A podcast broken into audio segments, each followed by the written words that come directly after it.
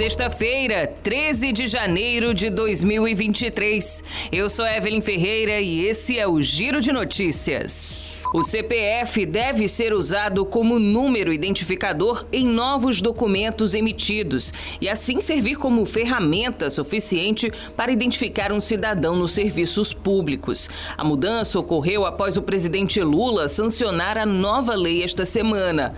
Dessa forma, os órgãos governamentais não poderão exigir outros números de identificação, como RG ou carteira de trabalho. O CPF deve ser suficiente e constar em cadastros e documentos das instituições públicas. Os órgãos ainda podem pedir outros documentos para completar o cadastro. No entanto, a ausência desses outros números solicitados não poderá impedir a conclusão do cadastro. Com a mudança, os novos documentos emitidos deverão usar o CPF como número identificador, ao invés de gerar nova numeração única. No entanto, a mudança não será imediata. Conforme nova lei, os governos federal, estaduais e municipais terão um ano para se adaptarem à determinação. O novo modelo de carteira de identidade também será unificado pelo número do CPF. Após pedido da Advocacia Geral da União, o juiz federal Francisco Alexandre Ribeiro, da 8ª Vara Federal de Brasília, determinou o bloqueio de R$ 6,5 milhões de 59 suspeitos de financiarem os atos de terrorismo na Esplanada dos Ministérios no último domingo.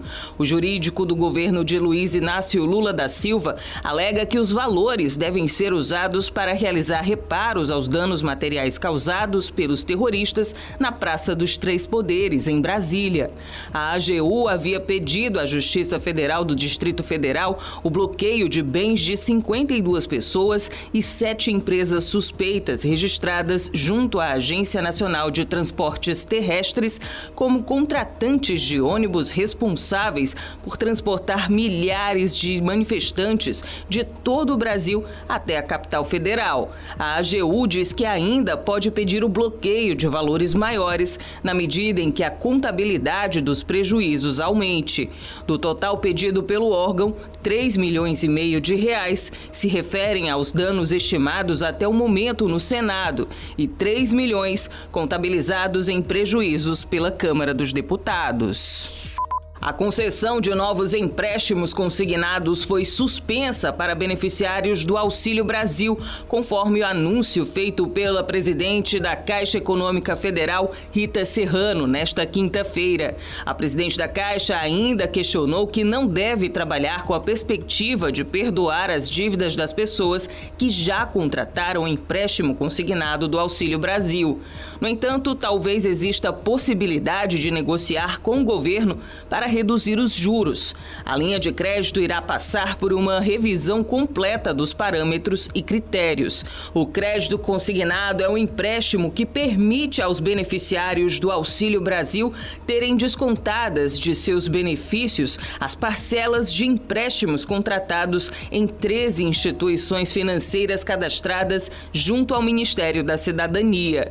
As parcelas são descontadas todos os meses a juros mais baixos. Conforme as regras estabelecidas pelo governo federal, o valor máximo do consignado está limitado a 40% do valor mensal do Auxílio Brasil.